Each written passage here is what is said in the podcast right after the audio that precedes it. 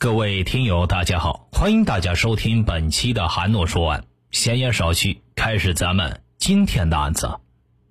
数年前，因犯故意杀人罪而被判处死缓，绰号“虎豹”的大连黑社会老大邹显卫，在被投入监狱后，花钱买通监狱领导，在高墙内住着单间，有专人伺候，随意出入监区，并动辄打骂其他服刑人员。这位特殊犯人后来在监狱领导的一手策划下，两次获得减刑，最后终于获得保外就医，并再次酿成血案，从而牵出大连监狱遗传贪官。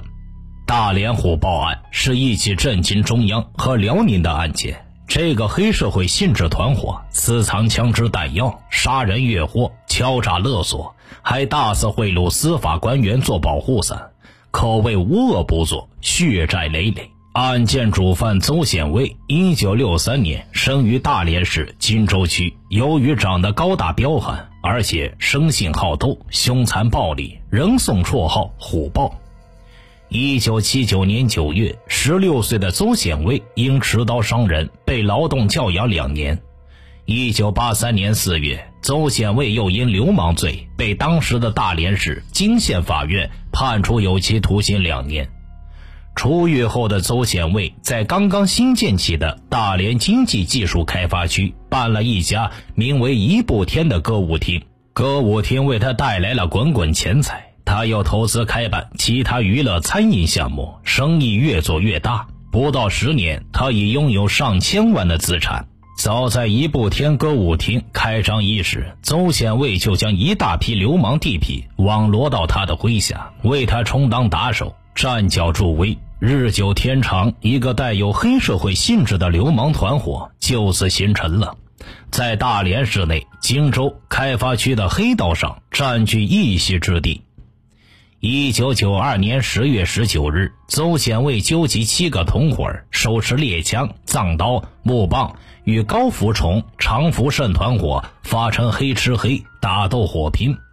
高福崇被打死，常福胜被打成重伤。邹显卫见势不妙，忙逃到国外躲避。一年后，又偷偷潜回大连。一九九四年三月，警方抓获了邹显卫。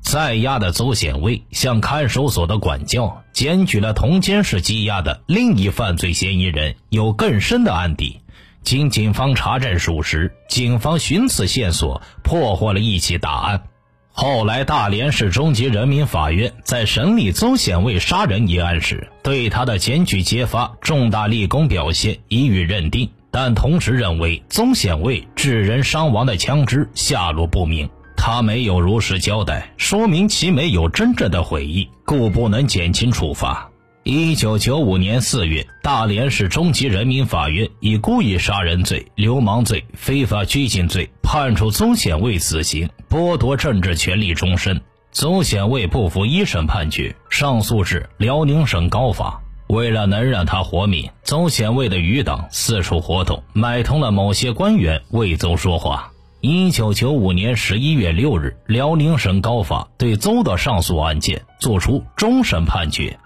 认为一审判决事实清楚，证据确凿，定罪准确，审判程序合法。但鉴于邹检举揭发他人的犯罪行为，破获一起重大案件，属重大立功，应依法从轻处罚，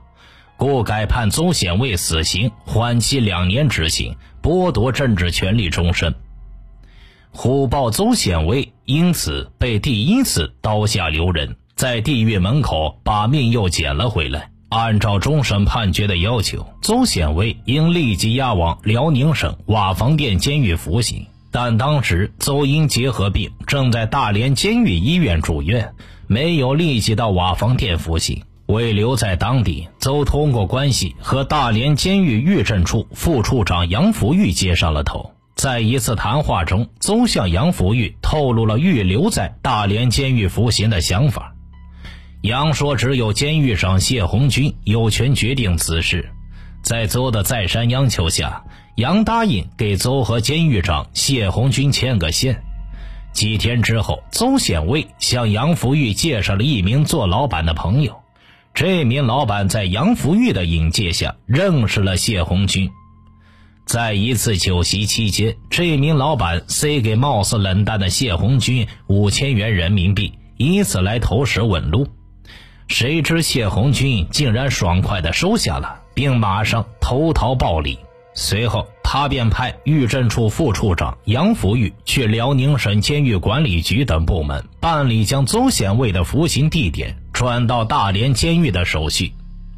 一九九六年四月三日，邹显卫如愿以偿地转到大连监狱。入狱后不久，杨福玉就捎话过来，说监狱长谢红军从外地调来时间不长，当时还没有房子住，请邹显卫帮忙解决。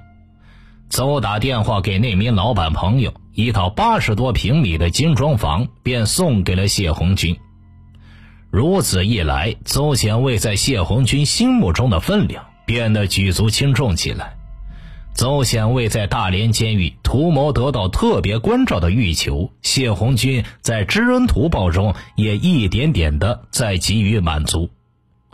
一九九六年秋天，为改善裁员紧张的状况，大连监狱成立了一个公司，后改为监狱四大队。公司刚刚成立，谢红军就将邹显卫调了过去，任命其为劳改基建委员会主任，主管公司业务。邹显卫利用他在社会上经商多年、结交甚广的优势，仅仅用电话联系，就在狱中为大连监狱揽到了不少活儿。一九九七年春节前，邹显卫将十万元钱送给谢红军，谢红军照收不误，还拍着胸脯说他十分领情，以后有事可以直接找他。在谢的授意下。大连监狱很快在大墙内的偏僻一角腾出一处远离普通牢房的独门独院的两室套房，客厅、卧室各一间，专供邹显卫一人在此居住。这哪里是牢房啊，分明是一处稍次于高级酒店客房的世外桃源。在邹显卫的个人卧室内，沙发、彩电、冰箱、空调、VCD。和外线电话等家具、生活用品应有尽有，和监狱长的关系如此亲密、特殊，因此邹显卫在狱中霸气十足，俨然一个牢头老大，没人敢管他也是可以想见的。邹经常随意打骂、体罚其他犯人，新进来的犯人都必须来拜见这个监狱中的老大。不懂得此规矩，不来表示臣服的，必定会吃苦头。邹显卫称王称霸，给臣服的犯人的回报是，他可以办代理、减刑、假释、保外就医和异地关押等，条件是交钱即可。邹代办这些手续十拿九稳。在邹显卫自己被保外就医前的几年内，他共为数十名犯人办理了此类手续。对于如此有能力、如此特殊、如此风流倜傥的犯人，大连监狱内的一名女狱警甚至不顾自己是有夫之妇、已为人母，荒唐地坠入了邹显卫的情网，成了邹招之即来、共享鱼水之欢的铁杆情妇。这期间，通过邹显卫揽工程，辽宁省大连监狱不但创收上百万元，各位领导的腰包也因此鼓了起来。从一九九八年到两千年，邹显卫连续四年在春节前分别送给监狱长谢红军十万、十万、十五万和十九万元人民币，共计五十四万元。同时，之后受审的监狱工作人员汪永明和于景波也各有一万元的红包入账。邹显卫的投入显然是需要得到回报的。这不仅仅包括监狱中的特殊待遇，在大连服刑期间，他两次被减刑，最后保外就医。一九九七年七月，邹显卫向监狱长谢红军提出减刑要求。考虑到邹显卫简直就是监狱的财神爷，又是如此爽快大方的孝敬自己，谢红军岂敢不答应邹的要求？他找来副监狱长汪永明、政狱处副处长杨福玉和邹显卫所在监区的大队长于景波等人开会研究如何帮邹显卫减刑。直接主管邹显卫的大队长于景波受命，仅用一夜时间就为邹伪造了齐备的服刑表现考核、立功表现等材料。其中一份立功表现的材料，编造了邹显卫在一九九七年五月五日狱中车间着大火时，奋不顾身带领犯人奋力扑灭大火，避免了重大损失等谎言。实际上，狱中确实有过那么一场大火，但当时邹显卫根本不在监狱内，他正在大连市内潇洒呢。立功表现材料还称，由于表现突出，该犯在一九九六年被表扬三次，记功一次，年底被评为改造积极分子；一九九七年被表扬两次，记功两次，记大功两次。一九九七年十一月，谢红军派人将编造好的邹显卫减刑申报材料送呈辽宁省监狱管理局。在谢红军的极力推荐下，与某些官员的疏通后，邹显卫不仅如愿以偿的于一九九七年十二月十日被批准由死缓减刑为服刑十七年，还因他所谓的立功表现被评为辽宁省劳改积极分子，为这其后减刑又埋下了伏笔。作为谢红军救命之恩的回报，一九九八年春节前。邹显卫在监狱外大连市内一著名酒店设宴款待谢红军，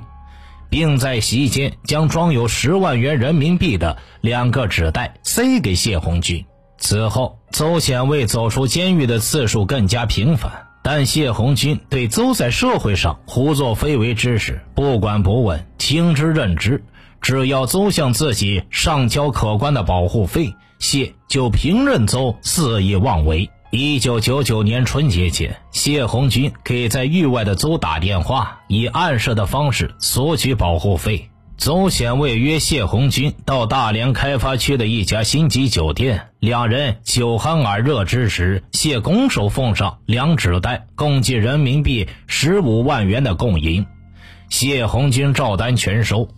此后，谢红军又授意大连监狱有关人为编造邹的争取考核加分材料，为邹申报审劳改积极分子。辽宁省监狱管理局认可了邹的考核材料，批准邹为省劳改积极分子。此后的一九九三年三月，邹显卫又获得了减刑一年零十一个月的奖赏。服刑时间又从十七年减到十五年。邹显卫早在一九九八年十月前后就在监狱外结识了陈德振、于振龙等人。由于振龙把那些刑满释放人员、地痞流氓、混混、立棍者招至麾下，在邹显卫的老地盘上胡作非为、寻衅滋事、敲诈勒索，逐渐演变成涉黑的暴力团伙。团伙成员有几人至几十人，发展至上百人之多。他们统一着装，集中居住，经常在大连市内开发区和荆州区内的娱乐、生产经营场所招摇出没，立棍称把，收取保护费。从一九九九年二月开始，邹显卫在监狱里开始装疯卖傻，经常故意追打犯人做样子。还到大连市第七人民医院就诊，监狱方面则派人千方百计找到大连医科大学附属第一医院住院的患有脑肿瘤的某病人孙某，替邹显卫拍了一张脑部核磁共振的片子。随后，监狱用这张片子制造了邹显卫患有脑瘤的假诊断。两千年三月，邹显卫神气活现地走出了监狱大门。在外飞扬跋扈的邹显卫，这下更觉得无法无天了。生性难改的他，很快就再次出郊。两千年四月七日中午，虎豹邹显卫率陈德正等几十名小兄弟，乘多辆出租车杀向大连开发区维也纳洗浴中心。在与另一团伙遭遇交手时，邹显卫持猎枪向人连开两枪，致一人死亡，一人重伤。邹显卫见势不妙，更名改姓，便衣简从，在荆州等地躲藏起来。于振龙等团伙头目骨干逃到辽宁庄河等地躲藏。直到十个多月后的二零零一年初，在全国声势浩大的严打整治斗争中，公安机关才抓获了邹显卫、于振龙等人。二零零一年三月，大连市中级人民法院判处周显卫死刑，立即执行。但在二零零一年四月的时候，最高人民检察院副检察长赵红到沈阳视察，听闻了虎豹一案详情后，拍案而起。他命人马上到大连去，刀下留人。这个虎豹现在不能杀，必须要彻底查清此案背后的东西。辽宁省检察院的办案人员当即赶往大连，于当晚就提审了虎豹邹显卫。办案人员又当夜马不停蹄地往返沈阳，向领导做了汇报。次日，中共辽宁省委主管政法的领导出面协调，虎豹才从大连被押解到沈阳。在虎豹邹显卫涉嫌组织黑社会团伙等罪名的案件审理过程中，一并揭露出谢红军、汪永明、杨福玉、于景波、董吉运等一大串贪腐腐败的司法工作人员官员。二零零三年八月十八日上午，在沈阳市中级人民法院对谢红军等三人开庭审理的法庭上，辽宁省大连监狱原监狱长谢红军、原副监狱长汪永明。四监区原监区长于景波站在被告席上，他们本来是管理罪犯的，如今却沦落成了囚犯。二零零三年十一月十一日，法院对谢红军等作出一审判决。谢红军犯徇私舞弊减刑、暂且监外执行罪、失职。致使在押人员逃脱罪、受贿罪、行贿罪、挪用公款罪数罪并罚，执行有期徒刑二十年，并处没收个人财产七万元。宣判后，被告人谢红军当庭服判，判处被告人汪有明有期徒刑七年，被告人于景波有期徒刑十八年，并处没收个人财产两万元。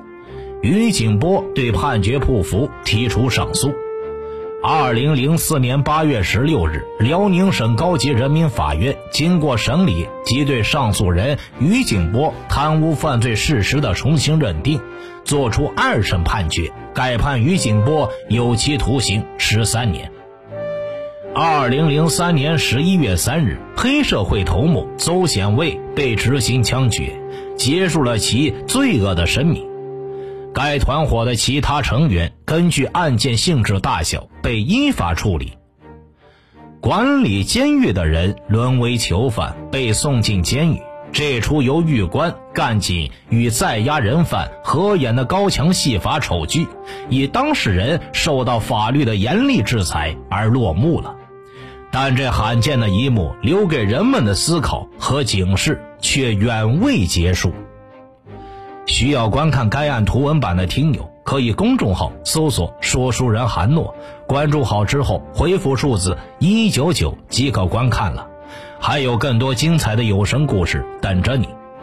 听大案要案，观百态人生。好了，这个案子就为大家播讲完毕了，欢迎留言、转发、点赞，咱们下期再见。